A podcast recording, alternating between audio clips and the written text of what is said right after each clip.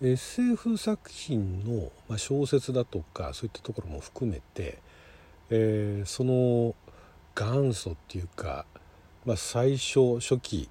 に書かれた作品は、まあ、あのフランケンシュタインと言われているんですがあれあのあの方ですよねちょっと書いた作家の名前忘れましたけど女性なんですよね。女性作家が書いたそのフランケンシュタインの物語というのが SF 小説 SF 作品の原点という説があるんですけれどもあれあのいきなりもう結構ね、えー、古い作品ではあるんだけどもその人造人間を作るっていうとんでもない話で。でまあそのメカメカしいところは一切ないんだけれども、まあ、いろんなあのパーツだとかね持ってきてで電流でねガーッつってあの電気流してでまたその復活させるみたいな。あの話ねちょっと私細かいところ忘れたんですけれどもあれあのアトムに通じるところがあるのかなと。だからまあ死んだはずの人をまた蘇らせたいっていうなんか背景があったんじゃないでしたっけ？なんかちょっといろんな作品とごちゃになってるかもしれないけどもただ単に人造人間つくんじゃなくてその目的がなんか死んだ誰かを復活させる。あでも違うか。あれ継ぎはぎしたのは別にその知り合いの体ってわけじゃないですけどもなんかそういうのがあってで、まあ、人造人間あるいはまあそこからさらに進化していってアンドロイドだとかね。あとロボットはあの RUR ですよ、えーと、カレル・チャペックのね、え、戯曲あたりからそのロボットという言葉が登場してでまあ今ではまあ普通の当たり前のようにねロボットロボットって言われるようになりましたけれどもアイザック・アシモフがねロボット三原則とか勝手に作ったりとかしてねでそれが今でもまたあの、使われてたりとかしてたりするんですけれどもでまあそこがさらに進化していって、えー、何の作品が最初なのかっていうのは私も全部網羅してるわけで分かんないんですけども網羅してるわけではないのでね、えー、何が最初なのか分からないんですが、まあ、あの先頃私が見ました「アーカイブ」という映画もそうですしあとちょっと前ですとあのジョニー・デップが主演してたね「トランセンデンス」とあんまりヒットしなかったんですがあの作品なんかもいわゆるそのある人物のその記憶だとかあなんだとかをもう全部その移植すると。だからまあその人が死んじゃっても大概だからあれなんですよね。死期が迫っててあるいはもう死んじゃっててみたいなね。でその人のその、えー、記憶ごとまんまそのロボットだとかアンドロイドだとかそのコンピューターの世界だとかにその移植するというのがあるんですがこれ冷静に考えると、まあ、無理な話なんですよね。例えばだから自分がね死ぬ間際かなんかにその脳みそかなんかをね自分の脳みそをまんま移植するんだったらキャプテンフューチャーのサイモン博士みたいになったらまあ、あれだったらその自分のね、まあ、体はなくなるけれども記憶だとか感情だとかそのまんまあの移植できるかもしれないですけどね。でそこら辺をうまいことあの何ですかただ移植しただけだったら、えコピーであってオリジナルはもう消えてしまうっていったところをうまいことその移植に成功させたのが、えゴーストという解釈を持ち出してきた広角機動隊がまあその、まあ、一応、まあ、ゴーストが何なのかっていうところもちょっと曖昧ではありますけれどもその設定一つで結構辻褄合わせているっていうところがあってで他にもそのゴーストではないですけどもそういう魂ごと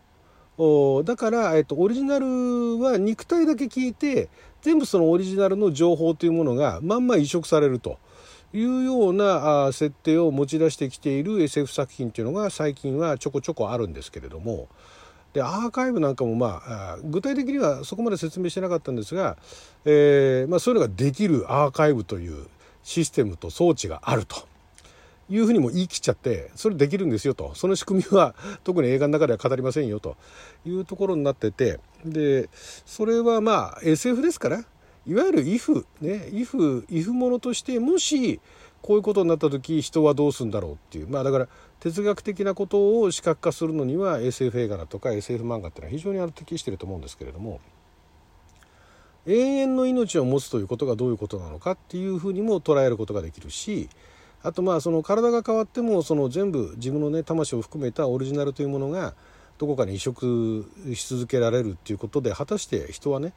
えー、不老不死あるいは不死というものが幸せなのかどうか。一方でだからそれに対して死というものに何か意味あるのかみたいなところを語りたい時はそういうような設定を持ってきたりするのが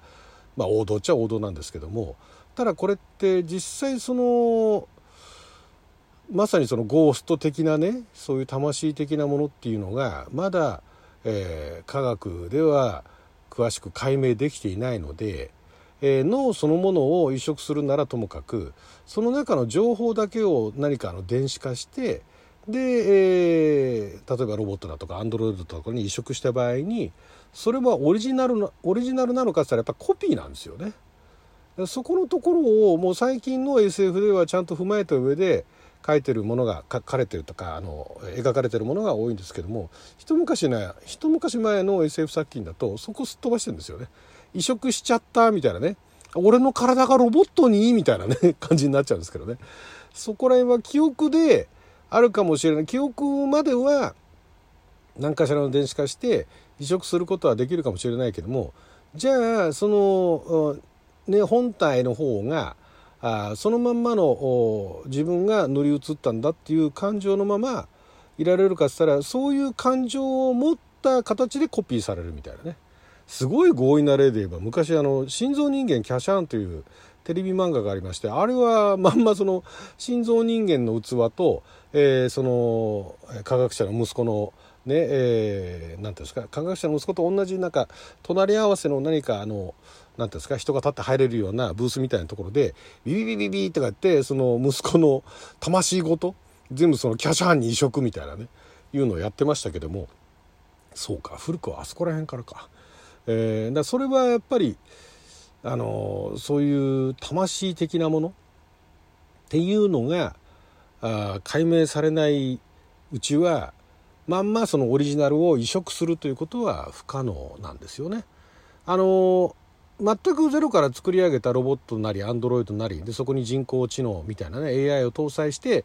そのアンドロイドに感情を持たせるだとか記憶を持たせるだとかっていうことはできると思うんですけどもそのオリジナルのそのね、コピーコピーではなく移植だとかっていうのは難しいし、えー、あとまあだからそうですよね。そのロボットアンドロイドが人間のようにその感情を持ってでねゆくゆくはその人間に反乱していくのかっていうところもこれもねあのそれっぽい、えー、動きだとかそれっぽい立ち振る舞いをさせるところまではできると思うんですけれども何かねそれこそなんかあの脳みそに相当するようなものの新素材みたいなものが出てこない限り私は無理なんじゃないかなと多分ね相当な情報量というものが必要になってくると思うんですね。情報量であったりプログラムであったりっていったものがでそれを、えー、収めることができる容量っていうのは単に脳みその容量を、ね、これをコンピューターに置き換えると何ギガだとか何テラだとかっていうよりは言い切れないと思うんですよね。なんか誰かねそれ計算したい人がいて何テラバイトだったかな。だから私も昔あの書いたあ書いて上演したあの「アキラ100%」が主人公やってたあの話なんかもあの当時なんだっけなえっとあの時はクロックスピードだけか言ってたら800ギガヘルツとかなんかそんな あの数字出してましたけれども。でそうやって、えー、人間らしい立ち振る舞いをさせるっていうところはできるかもしれないですけれども人間みたいにその感情を持ったりだとかあの本気のね感情を持ったりだとかえー、例えばだからそのアンドロイドが感情を持って鬱になったりだとかね。っていうのになるには、えー、そこら辺のところを処理して、えーと、自分でプログラムを作成していてどんどん進化していくっていうような、えー、素材と、えー、それのオリジナルとなるプログラムみたいなものが、え、出来上がらない限りはまあ難しいかなと。だからまあ実質 SF 映画ではもう散々近未来ねそういうものが登場する登場するみたいなでまたあの何て言うんですか、えー、技術得意点みたいなね話も2045年にね、えー、AI の方が人間より賢くなるみたいなねことを言われてますけれどもまあ今の今言われてる AI はほとんどあのディープラーニングのね機械学習でしかないですしで、えー、そもそものその昔から言われてる AI のところにはフレーム問題というね非常に大きな壁が立ちはだかってるのでそこをクリアするのはまあ我々が生きてるうちはまだ難しいのかなと。まあ、ギリギリ。そうですね。まああと50年は少なくとも必要でしょうね。50年後はひょっとしたらね、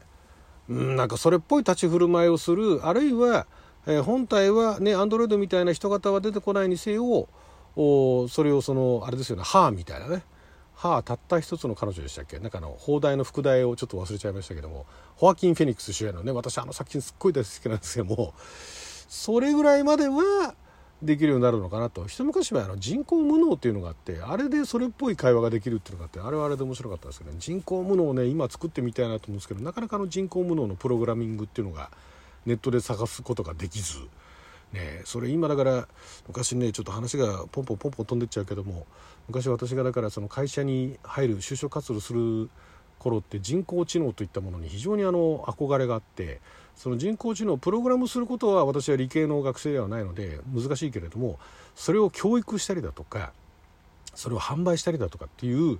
仕事に就きたいなって思ってたんですねあの頃。で、まあ、その当時その人工知能を扱ってるという会社にめでたく就職したんですが、えー、就職した年にその人工知能部門が解散しましてですね。何だったんだあれはっつってね。えー、まあ、別に人工知能をやりたくて入りましたっていう感じで入ったわけじゃないんですけどもそれもあるからそれそこの部署にね行けたらいいなと思ってたんですけども入った年に解散しちゃったっていうね、えー、それも今からだいぶ前ですよね。30年以上前のお話ですからね。その頃からそういうのやってたんだっていうのはあってそれはそれで面白いんですけども、まあ、だから今の人工知能はねディープラーニング系なんでねあれはあれであの機械学習は機械学習で面白いとは思うんですけどもまあ、私が見たがってる人工知能にはまだはるか遠いなと。でじゃあね、えー、その自分の記憶だなんだっていうものをそのシステムにね移植することができるかしたらやっぱりそれもね先の話になると思うんでね、えー、私が生きてるうちはそういう未来は見ることができないかもしれないけれどもね、えー、いろんな人に楽しみにしてほしいなとそういうものをね開発してほしいなと思ってはいます。